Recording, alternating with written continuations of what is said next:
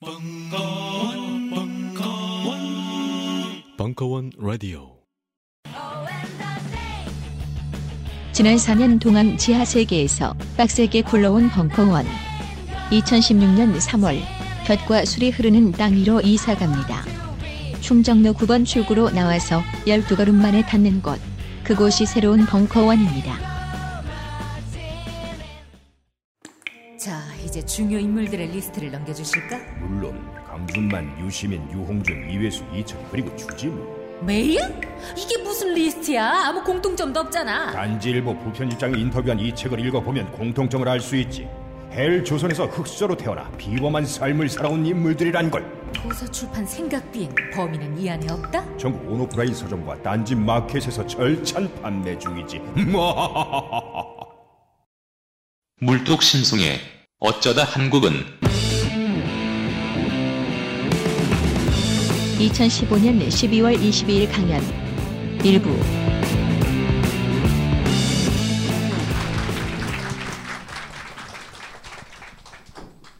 아, 반갑습니다. 저 오늘 사회를 맡게 된 어, 저쪽 제 소개 사진의 소개를 보니까 만평을 그리지 않는 걸로 유명한 시사 만평가라고 돼 있던데 맞는 말 같아요. 마사오입니다. 반갑습니다.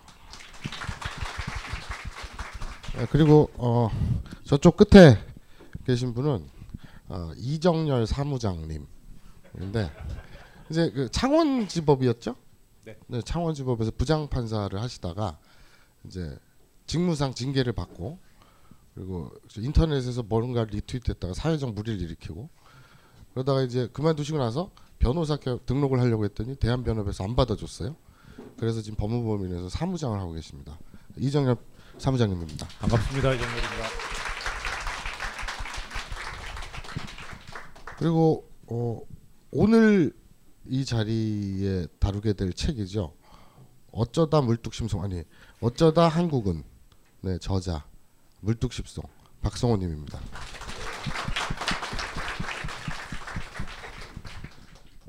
이제 정말 진짜 농담이 아니라 궁금해서 그런데 왜 오셨어요? 되게 많이 아이 아까 이제 우리 물뚝심송님은 내 생각보다는 조금 왔는데 이러는데 제 생각에는 굉장히 많이 몰려오셨는데 아까 17, 19 예, 우리끼리 그렇게 얘기했는데 굉장히 많이 올려오셔서 미처 가셔야 되는데 못 가신 분들이 계신 것 같아요. 예, 그래서 깜짝 놀랐습니다. 반갑고요. 지금 바로 시작을 하죠. 어, 어쩌다 한국은 여기 다 읽어보신 분 아직 안 읽어보신 분이 더 많네요.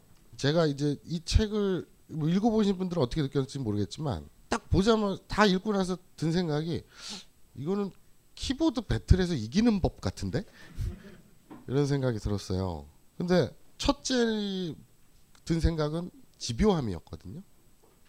굉장히 그 근본적으로 이따 나와서 얘기하겠지만 근본적으로 집요하게 파더라.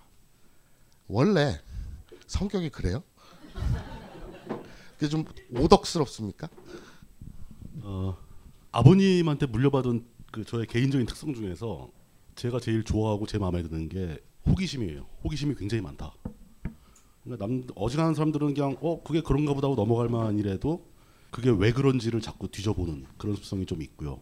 뭐 평소에 볼 때도 막 그냥 좀 너무 잡다한 거에 호기심이 많아가지고 시간을 많이 낭비를 하죠. 그 결과가 이 책인 것 같습니다.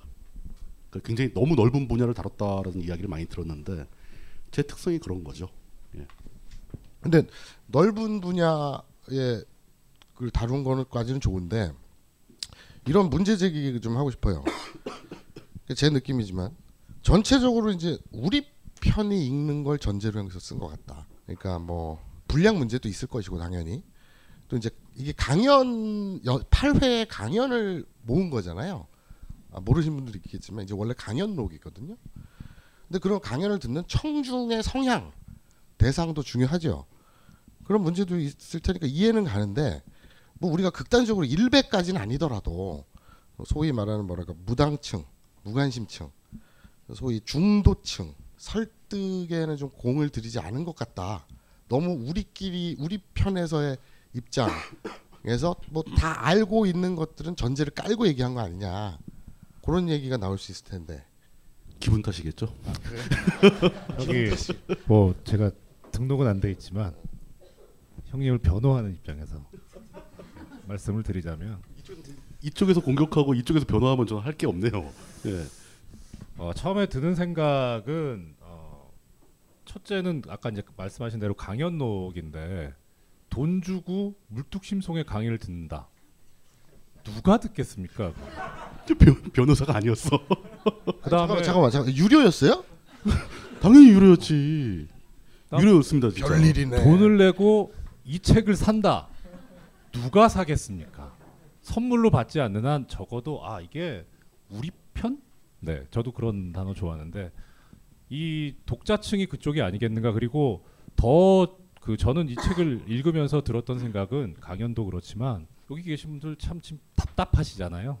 깝깝하고 이거 뭘 해야 될지 는 모르겠는데 하여튼 돌아가는 건 진짜 뭐 답답하고 원통하고 그런데 그게 어떻게 하면 이거를 타개할 수 있을 것인가 해결할 수 있을 것인가라는 그런 답을 주실 수 있는 능력도 갖고 있지만 아마 차후작을 위해서 그건 좀 아껴두시지 않았나 싶고 이 책에서는 왜 이런 일이 벌어졌는가를 좀 우리라도 좀 알자 제대로 그러니까 사실 저쪽 편 쪽은 잘 굴러가고 있잖아요 그러니까 뭐 정말 뭐 답답하거나 뭐 그런 것도 아니고 세상 잘 굴러가고 있는데 어쩌다 한국은 이러면 이거 어떤 또라이가 썼겠냐 그러겠죠.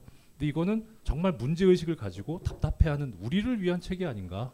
예, 그러니까 그렇지 뭐저 기분 탓 이런 불리한 짓으로 꼭 거부하셔야 됩니다. 맞아요? 실제로 쓸 때 고민을 되게 많이 하죠. 이 글을 문투를 어떻게 가져갈 것인지 뭐 강연한 내용이라고 하지만 실제로 강연은 청중에 맞춰서 하는 게 맞습니다. 예, 그 강연한 내용을 강연을 준비한 강연 원고가 있고 강연한 내용을 녹음해서 푼 녹취록이 있고 이 원고와 녹취록과 또 다른 책입니다. 굉장히 많은 수정을 거쳤어요. 그- 그때 가장 고민했던 게 저는 본능적으로 틀린 말을 했다라는 소리를 듣기를 되게 싫어합니다. 그러니까 양측의 입장에서 흠잡을 데가 없는 글을 쓰고 싶어요. 그러니까 그 꼬투리 잡힐 데가 없는 글을. 그러려면 논리적으로 다 맞아야 되거든요.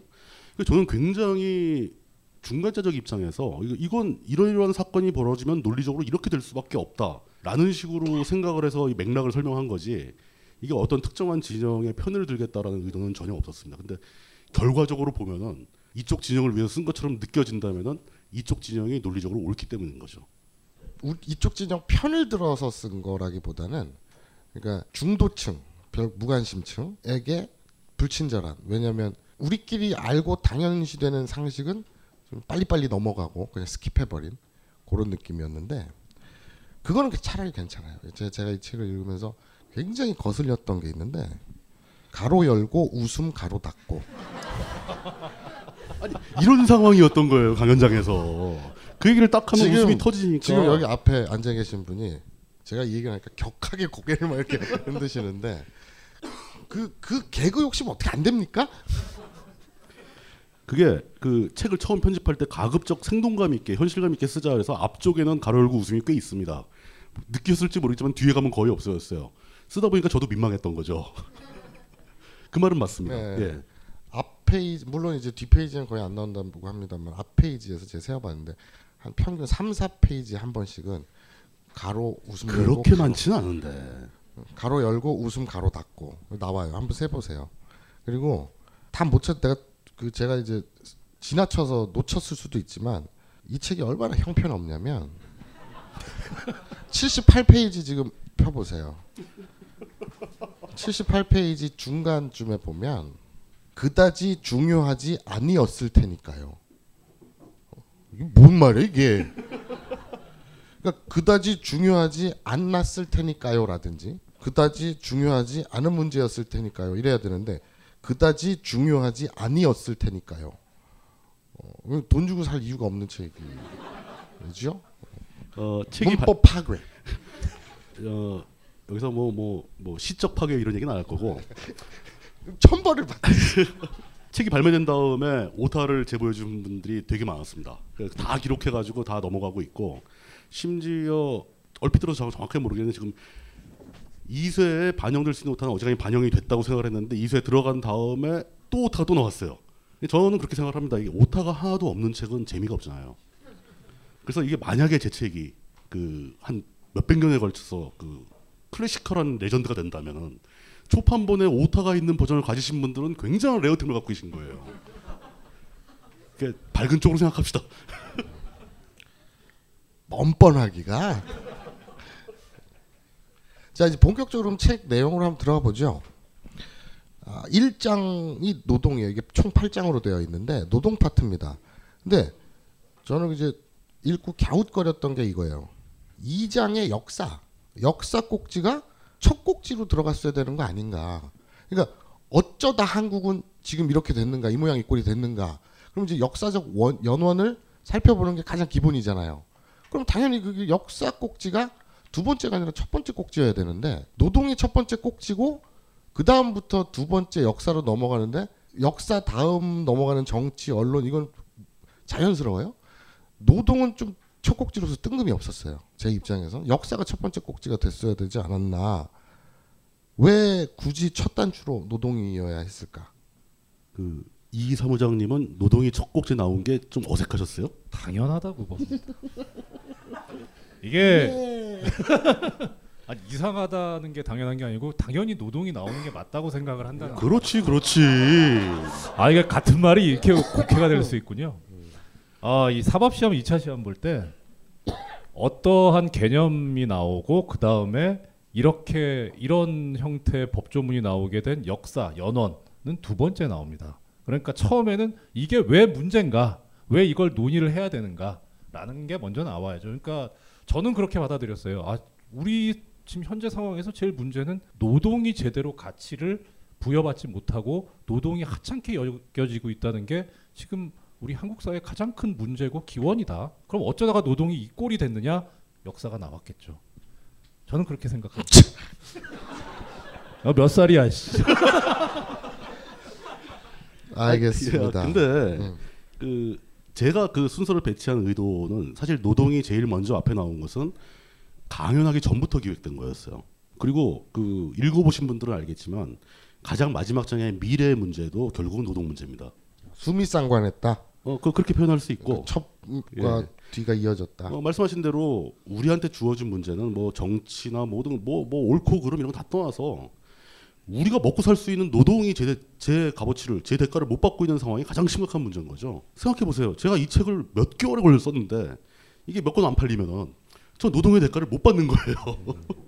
이런 심각한 상황이라는 거죠. 그래서 처음과 끝을 노동으로 채워야 되겠다라는 것은 이걸 아주 애초에 기획할 때부터 잡았던 구도입니다. 알겠습니다. 어. 두 번째 역사 문제예요. 근데 역사 문제를 다루면서 그냥 역사 문제를 다룬 게 아니라 역사 문제를 대화와 타협의 관점으로 다뤘죠. 그러니까 갈등 그리고 한 모순이라는 표현을 쓰셨는데 과거부터 이 사회에서 모순을 해소하지 못하고 쌓인 결과라는 거죠. 저는 거기에 덧붙여서 개인적으로 87년 체제 6공하고 대통령제에서 파생되는 승자 독식 구조도 어, 지금 모순을 해결하지 못하고 승자가 다 갔잖아요.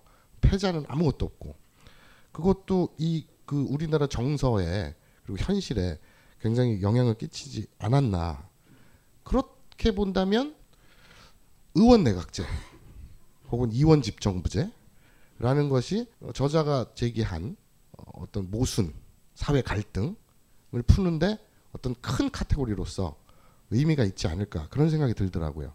그럼 이제 개헌 문제인데 어떻게 생각하시는지. 그러니까 의원 의원 내각제 도입 이런 거. 그러니까 그게 지금 저 특정 정파가 밀지도 모르는 그걸 갖다가 찬성하냐 반대하냐 이런 식으로 물어보면 네. 이제 덮어 씌우려고 그러는 거잖아. 그렇죠. 어, 근본적으로 저는 이렇게 생각을 합니다. 이 문제는 좀 약간 좀 설명을 드리, 드릴게요. 역사적으로 계속 우리 한반도에서의 삶이라는 게 사회라는 게 제대로 된 대화 타협을 못했다. 이거는 뭐 정해진 사실이잖아요. 그 실제로 그랬고. 근데 뭐 이제 대통령 직선제냐 의원 내각제냐 하는 것은 일종의 시스템입니다. 우리 사회에 대화 타협이 없었다는 것은 시스템 문제 이전에 사람들의 문제거든요. 문화의 문제고. 자, 그럼 이런 상황에서 우리가 대화 타, 대화와 타협을 잘 못하고 뭐 다당제 같은 거 다당제는커녕 양당제에서조차 두 당이 대화 타협을 못하는 이런 정치 상황에서 만약에 덜컥 시스템이 의원 내 각제로 바뀌었다. 의원 내 각제는 대통령제하고 다르게 진짜 의회 내에서의 대화 타협 그리고 각그소 소규모 정당들의 연정 뭐 이런 게 굉장히 중요한 시스템이거든요. 그런 상황에서 덜컥 시스템을 먼저 의원 내 각제로 바꾸게 되면은 국회는 아무 일도 못하게 됩니다. 사실 그걸 굉장히 두려워하고 있는 거고 지금 정부 여당에서 뭐 흔히 이제 기자들 사이에서나 여의도에서나 이렇게 흘러나온 얘기는 어떻게든 이번 총선을 뭐 개각 개헌선을 올려 넘겨가지고 개헌을 하면서 의원 내각제 혹은 의원 집정제로 가서 박근혜 대통령 퇴임 이후에도 어떤 권력을 유지할 수 있는 방안을 강구하겠다. 이런 무시무시한 시나리오가 나오는데 지금 현재의 상황이나 우리 사회의 문화를 완전히 외면하고 그냥 순수하게 시스템만 가지고 놓고 어느 쪽을 선호하느냐라고 묻는다면 저는 의원 내각제를 서도 선호합니다. 대통령제보다. 훨씬 더 대화와 타협의 자유로운 제도니까. 유럽식 정치를 할 수 있는 거고. 근데 지금 현재 상황을 놓고 우리가 의원 내각제로 개헌을 하겠다 결사적으로 반대하고 싶어요. 아직은 우리가 그럴 준비도 안 돼 있고 의원 내각제를 하려면 먼저 선거제도를 먼저 바꿔야 돼요. 그러니까 군소 정당들이 의원 저 진출할 수 있어야 되고 국민의 지지율, 유권자의 지지율이 그대로 의석수에 반영될 수 있는 선거제도가 완비된 다음이라면은 의원 내각제를 할 수- 해도 된다 이렇게 생각을 하는 거죠. 이런 설명을 길게 말을 해야 되는데 항상 우리 언론은 이렇게 마사오 스타일로 찬성이냐 반대냐. 반대하면 죽일 놈, 찬성하면 나쁜 놈 이렇게 되는 거죠. 죽일 놈과 나쁜 놈의 차이는 뭐예요? 항상 그렇게 돼요. 답변을 하는 순간 그게 결정된 거예요. 자 우리 저 이정열 사무장님 네. 법원에 계셨잖아요. 네. 부장판사로서 이 사회 갈등 사실 최천병이죠. 자, 가장 일선의 극단적인 상황 그 아니겠습니까? 모 사회 모든 갈등이 모이는 곳에 계셨잖아요. 예, 예. 그렇게 이제 직업인으로서 사회 갈등을 다루셨잖아요. 어, 어떻습니까? 그 이 저자 그이 책에 어쩌다 한국에서 역사 파트에서 이제 쌓아온 갈등과 그 모순들, 그 한들 그것이 극단적으로 이제 두 세력이나 어떤 그 두 세력보다는 그 사람과 사람 사이에 그런 갈등들을 풀어내는데 굉장히 힘들게 만들었다. 법원에서도 실제 그런 것들이 그러니까 예, 예전 재작년보다 더 심해져서 이런 정도는 아니겠지만 그 해외 사례라든지 이런 걸 보셨을 때 우리나라 갈등의 골이나 그것을 풀어내는 게 많이 힘든가요? 아, 많이 힘들죠. 그러니까 나온 마당에 법원 얘기를 한다는 게 좀 무섭기는 한데요. 그래도 어린 나이에 법원에 들어갔다가 어 뭐 이제 40대 중반인데 나온 지 이제 3년 됐고요. 그러니까 철이 안 든 상태에서 판사 생활을 해가지고 시스템이라든가 법률이라든가 이런 게 어떤 자기 완결성을 가지고 있고 완벽하다는 생각을 가진 전제로 아마 행동을 했었던 것 같아요. 그러니까 뭐 사실 이제 나와서 보니까 법원까지 사건이 올 정도가 되면 그 전에 쌍방간에 어떤 뭐 처음에 정말 좋은 말로 시작을 했겠죠. 아이 뭐 이거 좀 잘못된 거 아니냐 뭐 이렇게 했을 거고 이 정도 선에서 뭐 어떻게 하자 뭐 하다가 그게 안 돼 가지고 법원에 온 건데 법원에서 일단 볼 때는 제일 먼저 하시는 말씀이 그거예요. 나는 이 사건 대법원까지 갈 거다. 대법원까지 갈 생각이 없다 뭐 이런 거죠. 근데 저는 그게 형님 말씀하신 대로 합의할 생각이 없다라는 식으로 들었어야 되는데 그게 아니고 저는 어떻게 들었냐면 대법원을 본인이 가겠다고 한다는 건 1심, 2심에서 자기가 져야 가는 거 아니에요. 어떻게 이렇게 패배적인 사고를 가지고 소송을 하겠다는 생각을 하냐. 첫인상이 아, 당신이 지금 스스로 불리하다고 생각하고 있구나. 또 그 다음에 그러면은 이런 상황에서 사실 이 사건에서 원고가 이기냐 피고가 이기냐는 판사도 몰라요. 나중에 끝내 봐야 알죠. 재판을 다 마치고 심리를 맞춰 봐야 아는데 중간에는 알 수가 없죠. 그리고 게다가 그 결론이 맞는지 틀리는지 상급심에 가서 어떻게 될지도 모르고요. 그러니까 그런 것들을 다 포함해서 나름 합리적으로 제안 합리적인 제안이라고 합니다. 이 선에서 합의를 하시면 어떨까요? 그러면은 오는 반응은 판사가 저쪽 편에서 뭘 먹었는지 합의를 하라고 한다. 이렇게 반응이 오는 거예요. 양쪽 모두에서. 그렇죠. 그러니까 그 그러면서 아 내가 할 수 있는 게 별로 없구나라는 생각이 들었던 거죠.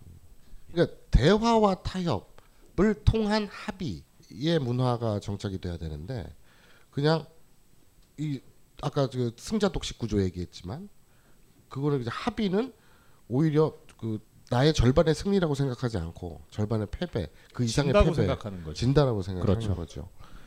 그러면 이제 이 자연스럽게 역사 에 우리 그 결과물들이 모순이나 갈등을 해결하면서 지나간 게 아니라 그 켜켜이 싸우면서 해결 타이밍을 놓쳤다. 그래서 지금 사실 현재 정치 체제 이 책에서는 이제 정치는 의사결정 시스템이다. 굉장히 그 사전적 의미인데 그것이 이제 켜켜이 싸운 결과물 또한 지금 현재 우리가 보고 있는 우리나라의 정치 아니겠습니까? 근데 여기서 이런 말을 썼어요. 사람들은 정치라고 하면 곧잘 정파성, 즉 누굴 지지하고 누굴 반대하는가를 떠올리는데 이는 걸스데이를 좋아하냐 EXID를 좋아하냐는 것처럼 별 의미가 없다고 생각한다. 음. 걸스데이가 몇 명인지 아세요? EXID 멤버들 이름은 아십니까? 어, 사실은 제가 이런 이런 식의 질문을 하겠다는 내용을 어제 들었는데 딱 듣고 아 걸스데이하고 EXID 멤버들 이름을 다 외워갖고 가서 이제 역습을 해야 되지 않겠는가라고 준비를 하다가 그 딸아이한테 물어봤죠. 그 뭐냐 그랬더니 알려주진 않고 왜 물어보느냐 해서 이렇게 했더니 아빠 그거는 사람들을 속이는 짓이야. 뭐, 모르는 채로 나가 그러더라고요. 모른다고 하면 이렇게 네. 물어보려 그랬어요. 걸스데이나 EXID가 아니라 바니걸스나 은방울자매 예를 들으는 게 더 어울리지 않았을까. 그런데 자 의사 결정 시스템 뭐 이 켜켜이 쌓아온 결과물 아까 의원 내각제는 교과서적으로는 옳다. 그런데 현재 현실 처해진 현실에는 반대한다라고 했거든요. 이 책을 읽으면서 전체적으로 아니 그럼 어떡하라고 그럼 어떡하라고 이거를 이제 떠나지 않았어요. 뭐제 머릿속에는 다시 물어보겠습니다. 이 정치 그럼 어떡하라고 그 어떻게 해야 하느냐. 아까 뭐 처음에 벌써 저이 이 사무장님께서 설명을 드렸지만 결론을 내리는 것은 굉장히 어, 오만한 행동이라고 저는 생각을 해요. 결론은 사실상 이 책을 읽는 여러분들이 다 내리셔야 되는데 그렇게 여러분들한테 직접 결론을 내리시라. 그래서 어, 우리 사회가 왜 이 모양이 됐는지 어쩌다 한국은 이렇게 됐는지를 설명을 해드리는 데까지 멈추고 그 다음 결론을 스스로 내리시라라고 떠미는 게 사실은 저는 좋아요. 왜 저는 틀린 결론을 안 내릴 수 있으니까 결론에 대한 책임을 벗어날 수 있으니까. 하지만 그 그러면서 내가 했어야 될 일을 갖다가 독자들한테 떠미는 그런 느낌도 살짝 받았거든요. 그냥 생각을 해봤더니 뭐 어쩔 수 없죠. 틀리는 한이 있어도 그 결론에 대한 책을 하나 더 써야 된다. 이- 이런 구조는 어떻게 생각하십니까? 저는 그거 들째 전에 모르겠네. 반대입니다. 왜 결론까지 써버리면 안 돼요? 예, 저기 기왕까 저는 이 책을 읽으면서 들었던 느낌이 아 이 쓰신 분께서 읽는 사람으로 하여금 생각을 하게 하고 당신의 생각과 견해를 존중합니다라고 하는 그런 느낌을 받았었어요. 그래서 그래 그럼 어떻게 할 것인가는 생각을 해봐야 되겠다. 그 다음에 그러니까 적어도 그래 이 책에 나와 있는 분석 정보는 맞다라고 하는 그런 생각까지만 들게 하는 게 이 책의 역할이 아닌가 그런 생각이 들었던 들었었거든요. 그리고 그 다음에 답을 뭐 내리신다? 그거는 오만을 떠나서 너무 비민주적이라고 생각을 합니다. 여기 계신 분들 다 한 분 한 분 모르겠 모르, 모르겠지만은 방향이 같을 수도 있고 각각 다를 수도 있지만 지향점은 비슷비슷할 수 있다고 생각을 하거든요. 뭐 예를 들어 여기 벙커에 오실 때 걸어오신 분도 있으실 거고 지하철 타고 오신 분도 계실 것이고 버스 타고 오신 분도 계시고 차 갖고 오신 분도 계시고 택시 타고 오신 분도 계시고 벙커만 오면 되잖아요. 근데 네. 맞는 말씀이신데 공식적으로는 그게 옳아요. 다들 동의하십니다. 근데 비공식적으로 만나면 그래서 어떻게 되나요? 여기 물어보는 사람들이 너무 많아요. 그러면 이게, 이게 끝나고 뭐 하나요. 하나요? 우리 열릴 열린 결말 영화 보면 되게 짜증나지 않아요? 그러면서 감독이 아 그건 관객들에게 그러지 마. 그냥 제가 나쁜 놈인지 좋은 놈인지 어떻게 죽었는지 살았는지 알려줘. 그런 느낌인데 알겠습니다. 근데 아, 그, 그래서 너무 결론을 안 내리면 너무 좀 그런 면이 있다 싶어서 미래 부분에서 제 나름대로는 아주 짧게 살짝 결론을 언급을 했죠. 근데 그 결론을 결론이라고 딱 받아들으시면 더 화가 나실 거예요. 이걸로는 안 되지. 뭐 이렇게.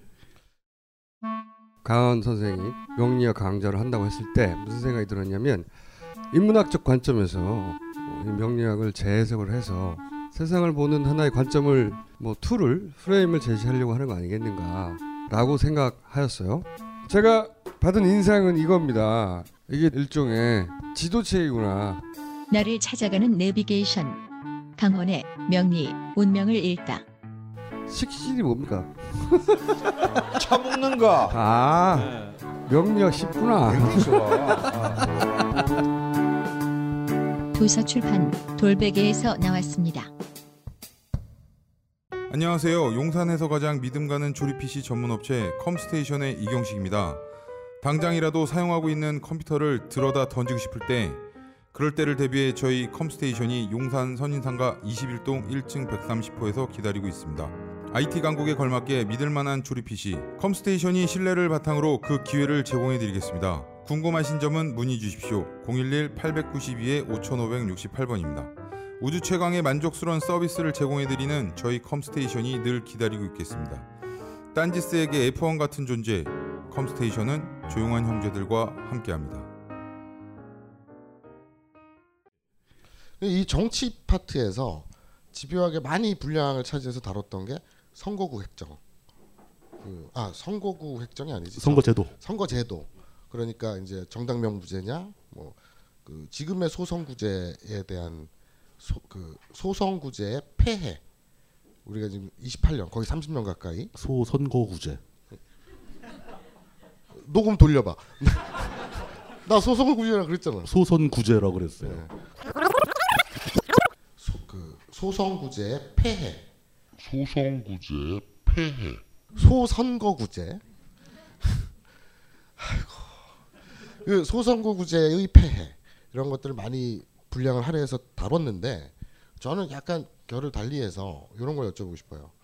지금 정계위 정치개혁 특위가 어, 새누리당, 새정치민주연합 그리고 정의당으로 구성돼서 논의를 하고 있어요. 논의를 하고 있는데 그냥 새누리당이 막무가내로 안 받아요.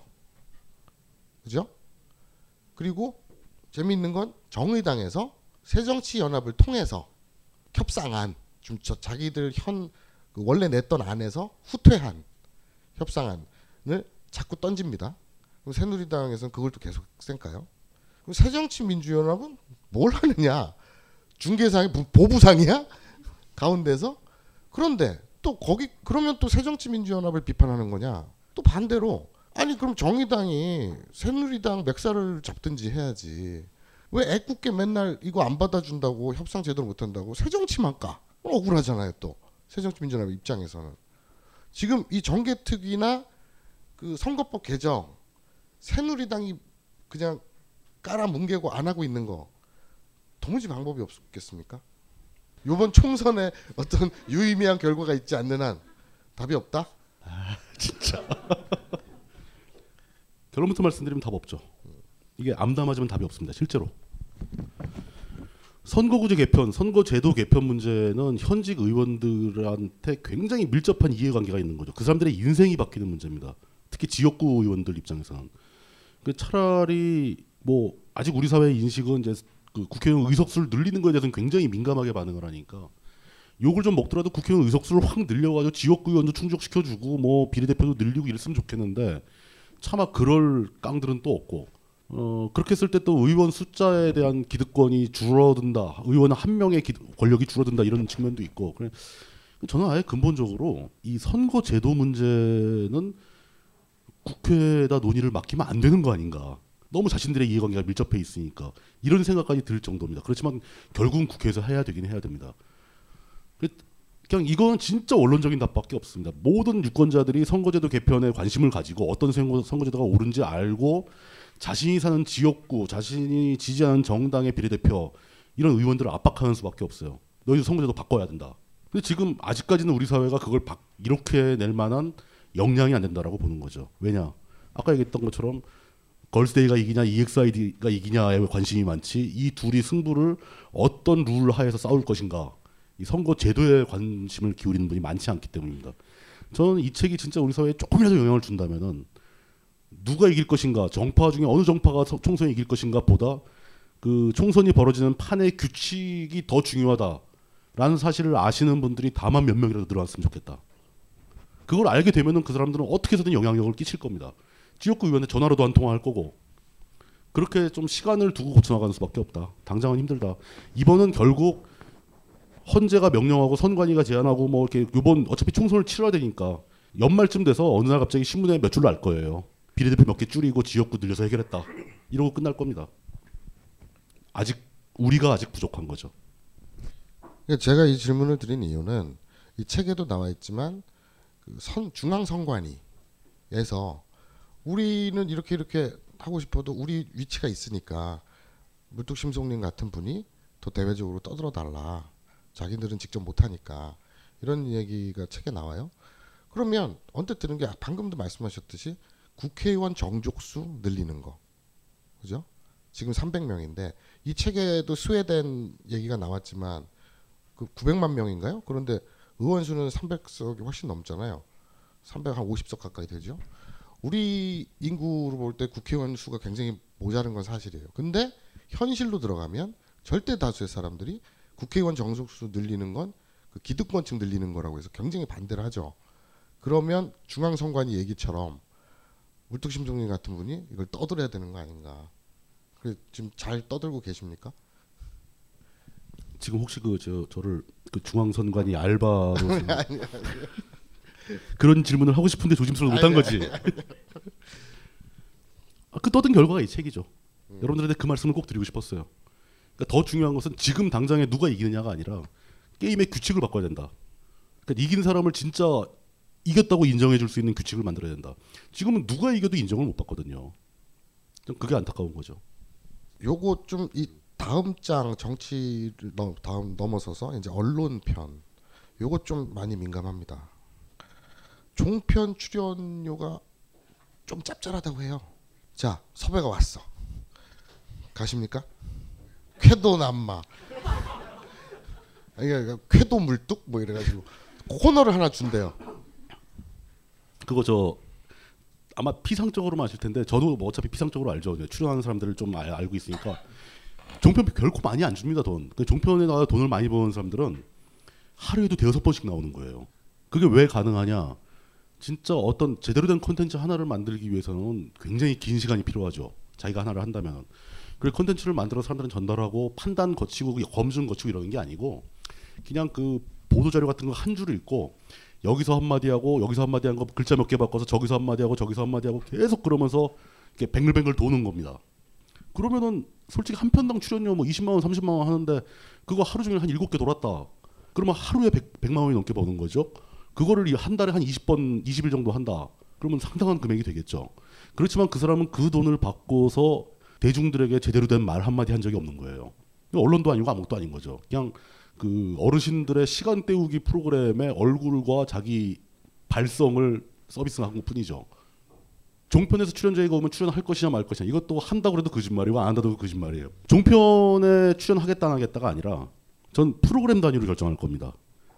그 프로그램이 실제로 의미가 있는 얘기를 할 수 있는 시간적 여유가 되고 제대로 만들려고 하는 거라면 종편 아니라 더한 곳이라도 갈 수 있겠죠. 그렇지만 지금 현재 종편에서 나온 토론 프로그램 같은 경우는 진짜 뭐 돈을 지금 주는 거야 뭐한 10배 이상 준다 그래도 가기 싫- 싫을 거예요. 그래도 한 1억 준다면 가야죠. 네, 말씀하세요. 그 방송들 보시면 의외로 참 변호사들이 많이 나옵니다. 그렇죠? 들으신 분들을 있으시겠지만 그런 분들을 방변이라고 합니다. 방송용 변호사. 그러니까 조금 전에 말씀하셨던 대로 그분들이 한 번 출연하는데 한 20만 원 정도 받습니다. 그러면 출연해서 한두 마디 하는 거죠. 한두 마디 하고 그리고 정말 하루에 대여섯 군데 다닙니다. 그러면은 하루에 얼마를 봅니까? 대충 사무실 유지하는 것보단 그게 낫습니다. 요새 소송 맞는 것보다. 그렇죠. 그 책임질 일도 없고. 그러니까 그런데 이- 이게 어떤 깊이가 있어서 그렇게 하는 게 아니고 일단 시간을 때우고 양으로 하는 거기 때문에 저도 가끔 가다가 보면 뭐 말이 맞을 수도 있는데 저 분이 하는 얘기가 맞는 얘기일 수도 있는데 저 얘기를 저 양반이 할 수 있는 무슨 자격이 있나? 뭐 변호사한테 왜 정치 얘기를 물어보지? 아니 저분은 군대에서 법무관을 한 분인데 왜 현재 법원 내부의 상태를 물어보지?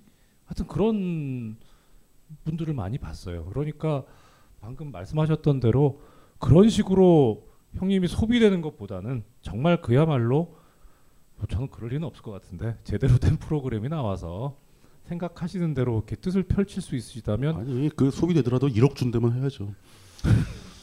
저는 1억 가지고는 신봉사의 눈이 뜨여질 것 같지는 않습니다. 아, 그럼 물뚝심성님은 그 그렇다 치고 그 사무장님은 출연 네. 방변 용으로 출연하라 그러면 방, 방사무장. 저는 하실 거예요, 안 하실 거예요? 저는 제 제가 출연하고 안 하고를 떠나서 많이 전파를 탔어요. 예. 공중파 아, 저저 저 종편에서 굉장히 좋아하는 예. 캐릭터입니다. 아 저기 뭐 저는 고맙죠. 사실 그러니까 제 현재 모습과 부합하는 사진을 쓰지 않아서 아직까진 길 다니는데 별로 불편함도 없고 그냥 아 저 또라이는 저렇게 생겼구나라고 사람들이 인식하는데 실제 이러고 다니고 있으면 전지 몰라 보니까 감사하죠. 네, 저는 종편에 감사합니다. 알겠습니다. 근데 책에서 이제 종이 신문의 몰락 그리고 인터넷 언론 어뷰징 전성시대 이런 뉴미디어 시, 시대를 다뤘는데 어뷰징이라는 거 그러니까 그 우리말로 표현하면 어그로죠. 그것도 우리말 아닌데. 네? 아닌가요? 다른 건가? 뭐 이렇게 관심 클릭하고 막 이렇게 뭐 그 관, 관종 뭐. 관종 어, 뭐 관종 정도. 그거 억울하잖아. 왜 내가 내가 되게 싸구려처럼 보여? 그 이게 이 자본하고의 문제잖아요. 이게, 자본, 이게 이 네, 자본. 모든 게 관통되는 게 종이 신문의 문- 몰락도 그렇고 어뷰징 시대도 그렇고 뉴미디어 이게 다 자본이거든요. 그런데 그 자본이라는 것은 뭐와 대척될 수밖에 없냐면 무료. 지금 여러분들이 듣고 계신 팟캐스트 또 이제 소위 말하는 대한 언론 뭐 미디어 포털 뉴스도 포털을 통해서 보고 돈 내라 그러면 안 볼 거잖아요. 그죠? 뭐 어떤 대안을 여기서도 이제 대안을 뉴비디오 대안을 찾아서라고 다뤘지만 자본에 순수하게 독립할 수 있는 언론이 가능할까요? 굉장히 힘든 얘기죠.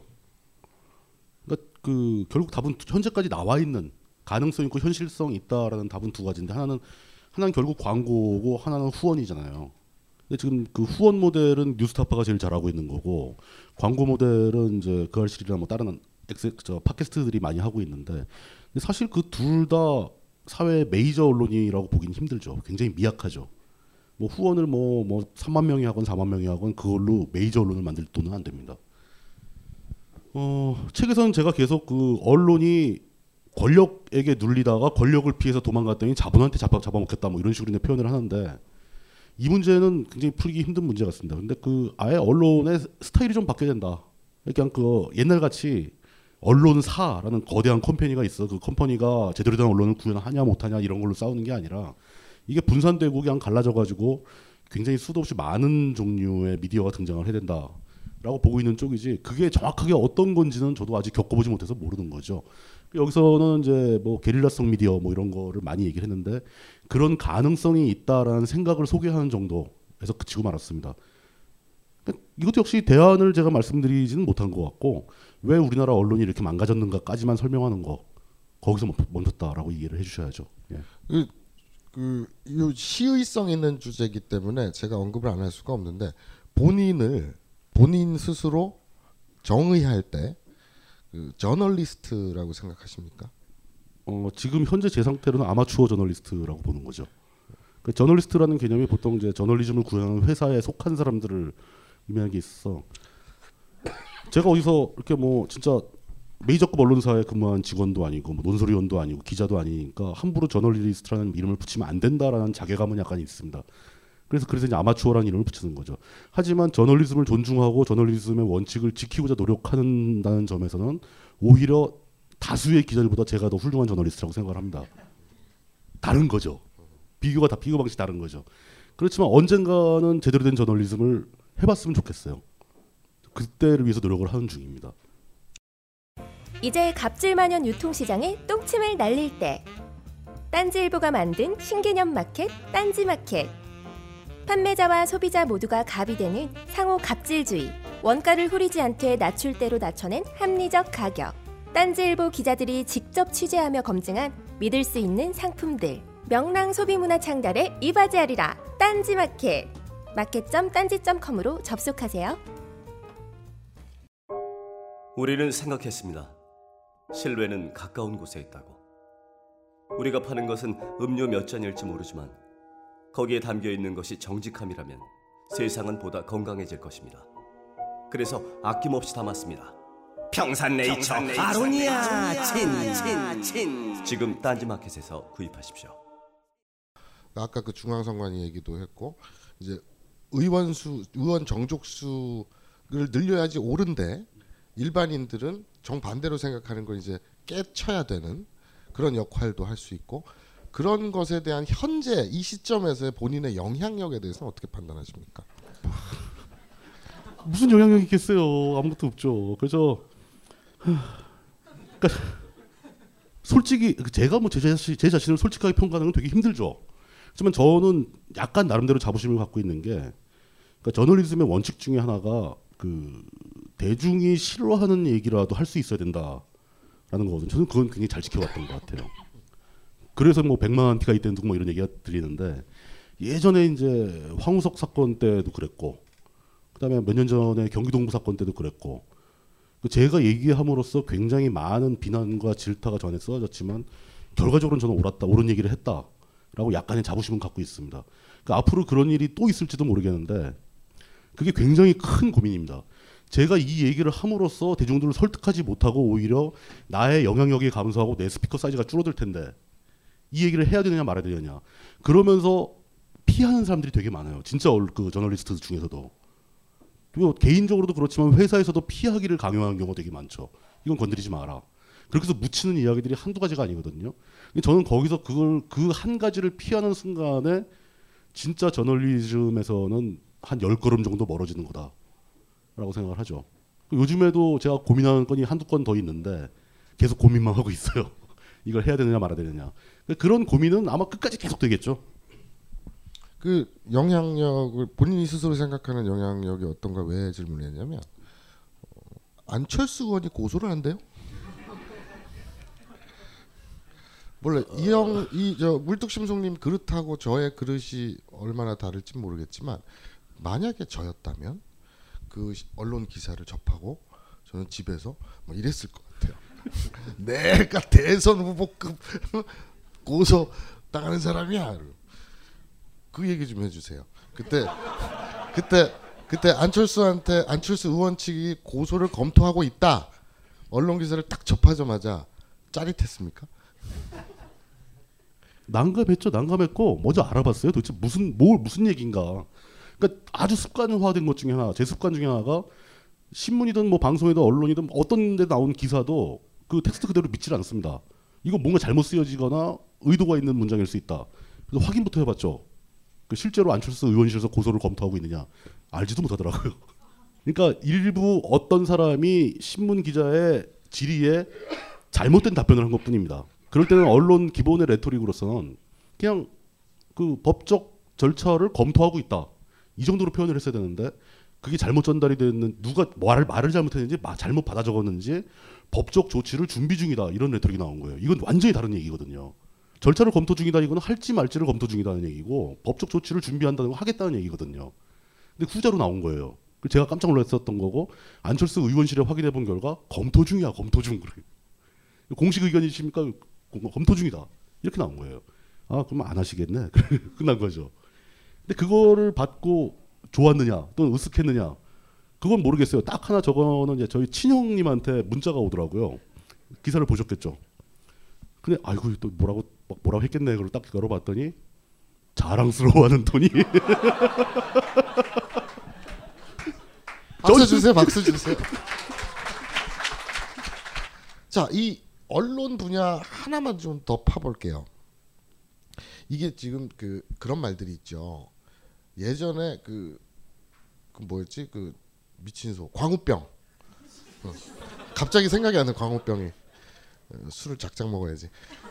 광우병 사태의 단초가 된 것이 이제 PD 수첩, 그죠? 그리고 지금 현재 백분 토론이나 그, 그 당시엔 백분 토론이나 이런 토론 프로그램들이 시청률이 굉장히 높았습니다. 지금 다 죽었죠.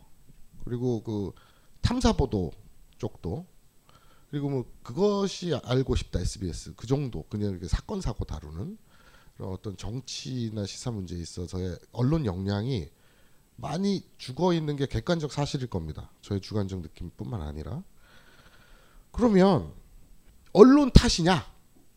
요번에 세월호 청문회 생방 생중계 전혀 안 했잖아요. 그러면 그 영상 찾아보면 속이 터질 일인데 그게 만약에 공중파에서 생중계 됐다면 뭐가 들고 일어나도 들고 일어날 만한 일인데 여론이 전혀 그런 게 없단 말이에요. 그렇다면 그건 언론 탓이냐? 언론만 제어하면 모든 것은 덮어지느냐? 이 말이 뭐와 연관이 되냐면 국계론입니다. 국민 개새끼론. 그러니까 국민이 바보라는 거예요. 언론이 앞에서 지져주지 않으면 국민들은 바보인 거예요. 이 말이 맞다면 또 그건 인정하기가 좀 힘들죠. 언론이 바뀌면 세상이 바뀔까? 어떻게 생각하십니까? 이 책을 쓰면서 그 생각을 제일 많이 했습니다. 이 모든 여- 모든 분야에 수도 없이 많은 사건들이 있고 수도 없이 많은 흐름이 있는데 우리 사회가 이 모양이 된 원인을 하나 뽑으라고 그러면 뭐냐? 제일 심각한 원인이 뭐냐? 제 결론은 그런 거 없다는 거예요. 제가 그 책에 사인할 때 많이 쓰- 많이 써드린 용어 중에 하나인데 이제 로마서에 나오는 모든 것이 합하여 선을 이룬다라고 돼 있는데 저는 우리나라의 현실은 이 모든 분야에 잘못되어가는 요인들이 다 합쳐져서 오늘을 만든 거라고 보거든요. 언론만 고친다고 그 모든 게 다 해결될 것인가 절대 안 그렇습니다. 그러니까 이거를 굉장히 그 다면적인 관점을 보셔야 되는 거죠. 그 이게 이런 거 생각할 땐참 자꾸 이제 그 물리학으로 돌아가는데 이 상황은 변수가 굉장히 많은 변, 변수를 가지고 제어, 제어 되는 거예요. 한 가지 변수를 끝까지 올린다고 해서 전체 상황이 좋아지지 않습니다. 모든 게 조금씩 조금씩 올라가는 게 좋죠. 지금 우리가 2002년부터 2000 그러니까 그 민주정부 10년에 비해서 굉장히 많이 퇴보를 했거든요. 이 퇴보를 우리가 한순간에 했느냐? 그것도 그것도 아니에요. 나쁘게 만드는 것도 모든 분야를 조금씩 조금씩 조금씩 나쁘게 만들면서 나빠지는 거지. 어느 한 개를 확 나쁘게 하면 당장 반작용이 나오거든요. 똑같이 좋게 만드는 것도 모든 분야를 조금씩 조금씩 좋게 만들어야지 좋아지는 거지. 어느 한 분야 고치도 고친다고 좋아지지 않습니다. 세상은 그렇게 단순하지 않거든요. 그것도 제가 말씀드리고 싶었던 주제 중에 하나입니다. 이거 하나가 모든 걸 좌우한다고 매몰되지 마시라는 거죠. 변수는 무지하게 많다. 항상. 그렇게 답변을 하죠. 언론만 바뀐다고 해서 세상이 바뀌지는 않을 것이다. 절대 그렇지 않을 것이다. 그렇다면은 언론이 다시 망가지 망가져 버리겠죠. 다른 거에 수준을 맞추기 위해서. 알겠습니다. 이 종교 양심을 버리고 권력을 택하다 이 챕터를 보면서 왜 개신교 혹은 기독교라고 쓰지 않고 종교라고 썼나요?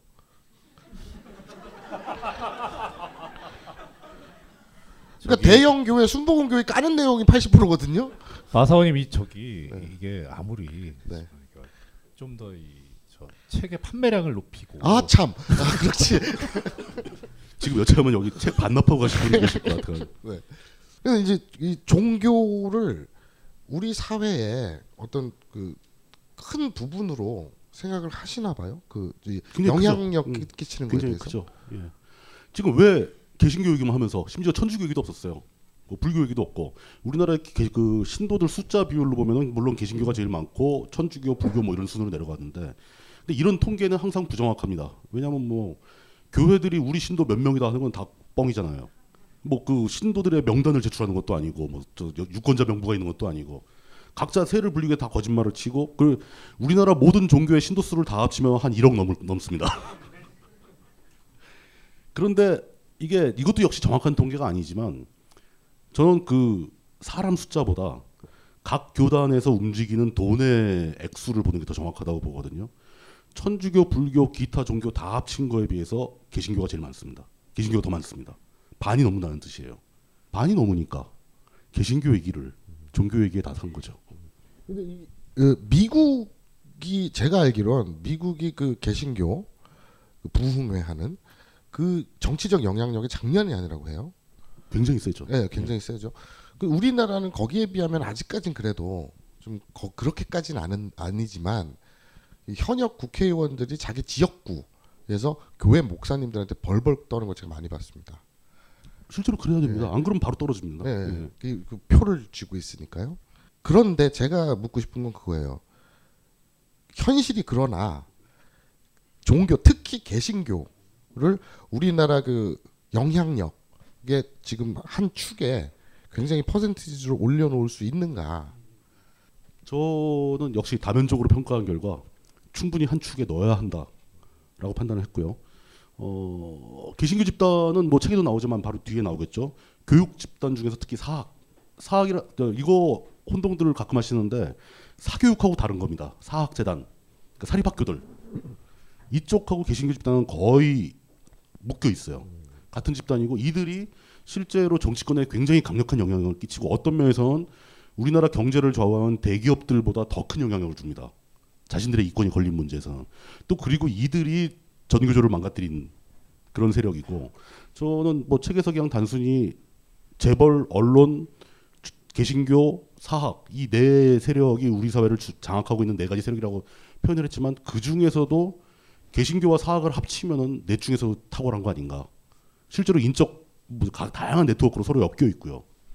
그렇기 때문에 저는 개신교 문제를 좀 더 더 목청 높이 외쳐야 된다고 생각을 하는데 여러분들 보시면 모든 언론에서 개신교 비판 언론 거의 없잖아요. 왜냐? 바로 다음 날 난리가 나거든요. 개신교끼리도 예전에 뭐 영락교회 같은 경우에 영락교회가 순복음 교회를 이단이다라고 얘기해서 그 전까지 영락교회는 그 최강의 교회였는데 바로 다음 날 순복음 교회 교인들이 몇천 명이 몰려가서 테러 막 다 때려 부수고 그 다음에 바로 순복음 교회 그냥 인정해주고 이런 일이 벌어지는데도 불구하고 언론은 거의 보도를 안 하죠. 심지어 사람이 죽어나가도 보도를 안 하고 자유롭지 못한 거죠. 굉장히 막강한 힘을 갖고 있습니다. 그- 그 얘기는 저는 계속 할 거예요. 영락교 얘기를 들으니까 마치 그 양은이파의 사보이 호텔 그 시칼 테러 사건이 생각나. 요즘 나는 책 추천을 하지 않는다. 그래도 이 책은 추천하지 않을 수 없다. 나는 딴지일보 읽은 척 매뉴얼의 애독자였으니까. 이웃 시민 고전은 직접 반려들어 읽는 게 가장 좋다. 그게 여의치 않으면 너부리의 읽은 척 매뉴얼을 읽어라. 읽은 척 매뉴얼은 고전들의 뒤틀린 소개이자 색다른 비평일 뿐만 아니라 그 자체로 고전과 맞먹는 유사 고전이다. 고종석 그는 딴지일보 역사를 통틀어 가장 딴지적 글쟁이다. 김어준 고전이 얼마나 재밌는가를 은하계에서 가장 재밌게 설명하는 책. 딴지 편집장 너브리의 고전문학 읽은 척 매뉴얼. 아직 고전을 모르는 분들께 그리고 이미 고전을 알고 있는 분들께도 강력 추천합니다. 지금 바로 전국 서점에서 만나보세요. 딴지 마켓에서 구입하는 분께는 저자 사인본을 배송해 드립니다.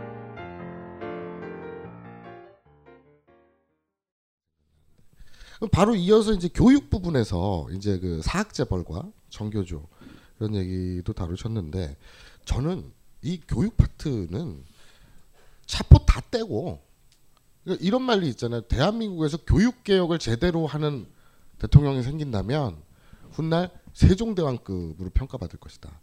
우리 사회에 정말 저 밑바닥서부터 모든 것이 연관된 절대적인 굉장히 중요한 부분이 교육인데 그런 평가가 있잖아요. 근데 이, 이 문제는 결국 차포 다 떼놓고 보면 어 좋아 사회 바꾸면 좋지 아, 좋은 방향으로 좋게 좋게 좋잖아. 근데 내 아이만큼은 내 아이만큼은 뭐 과외 다 금지하면 좋지. 근데 내 아이만큼은 이거 어떻게 벗어날 방법 없지 않나요?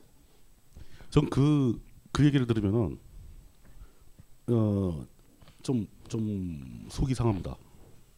왜냐하면 현재 우리나라 교육 제도를 개선해야 했던 사람들이 좋게 만들어 했던 사람들이 가장 크게 교육 제도를 망가뜨린 세대가 있거든요. 그 세대가 바로 흔히, 말하는 386, 486 세대입니다. 저희 또래죠.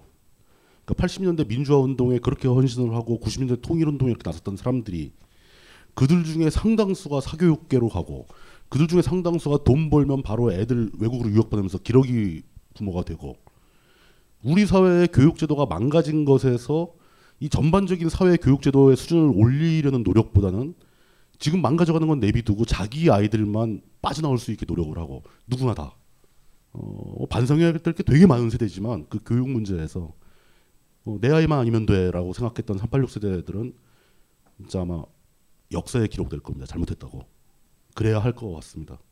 그 말고도 뭐 잘못 많이 했죠. 근데 교육 문제는 사무장님 같은 경우는 거의 최고 수준의 교육을 통과하셨잖아요.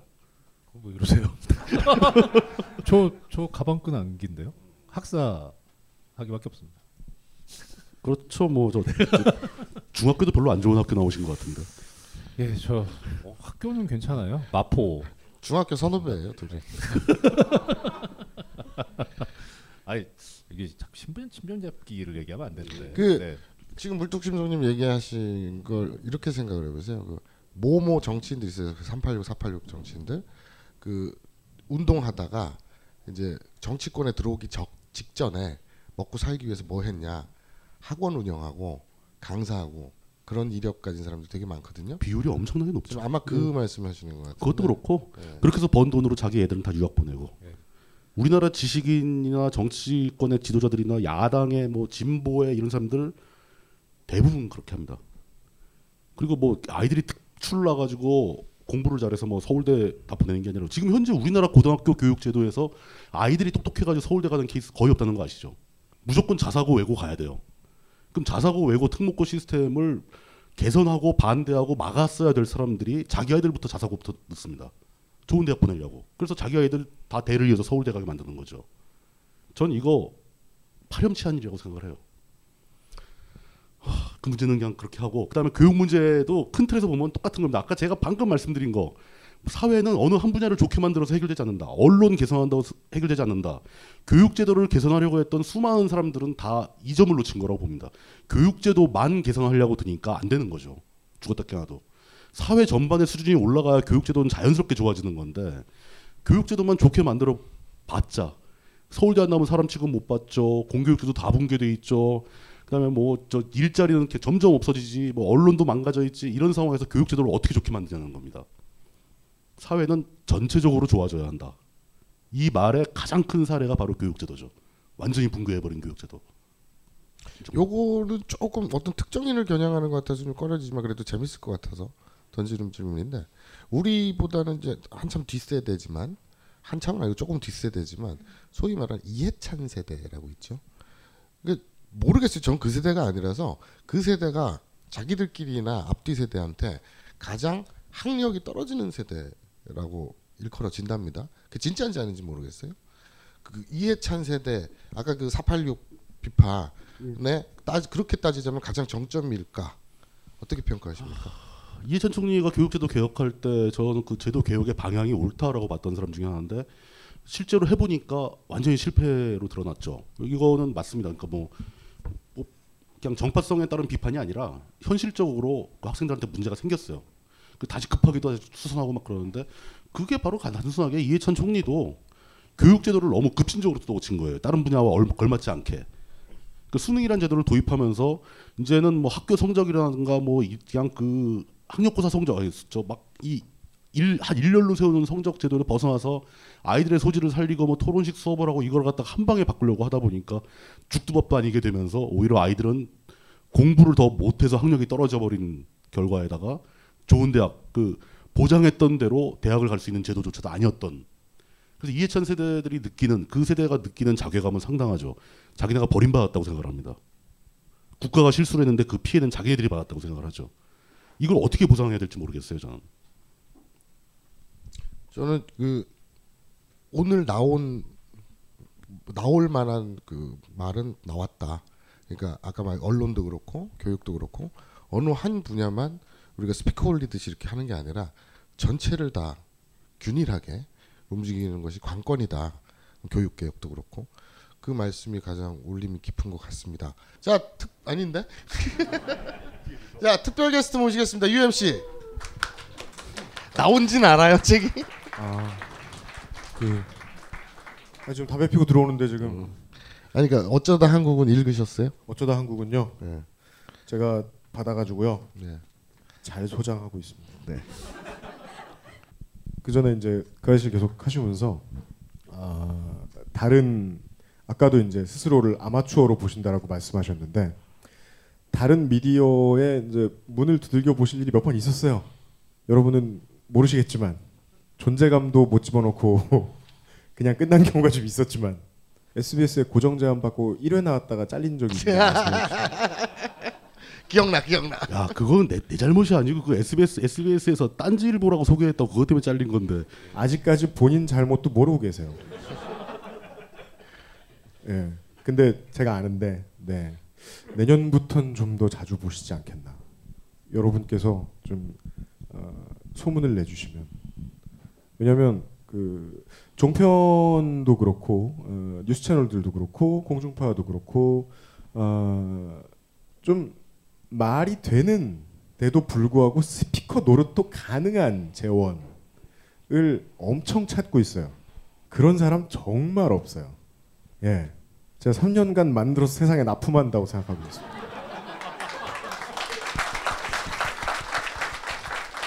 네. 어, 그리고 지금 방송에 나왔다고 해서 사람들이 오, 저 변호사 나오네, 뭐 하는 사람 나오네 하면서 그 이름을 알고 그 사람이 셀럽화되고 셀러브리티화 된다는 건 중요합니다. 매우 중요합니다.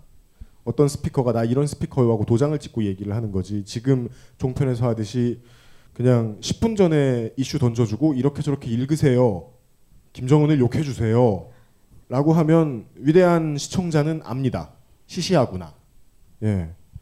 어, 울뚱님한테 마이크를 쥐어줬을 때 이분이 시시하지 않다는 걸 이제 메이저 매체들이 좀 아는 것 같아요. 예. 아마 자주 보시지 않을까. 응원하고 있어요. 그 3년 동안 본인이 만들어서 납품했다 그랬으니까 앞으로 하자가 생기면 AS는 와서. AS는 UMC에게. 네. 왜냐면 부품이 다 저희 사무실에 있거든요. 네. 응원하고 있습니다. 네. 책 사주셔서 감사합니다. 알겠습니다. UMC였습니다. 감사합니다.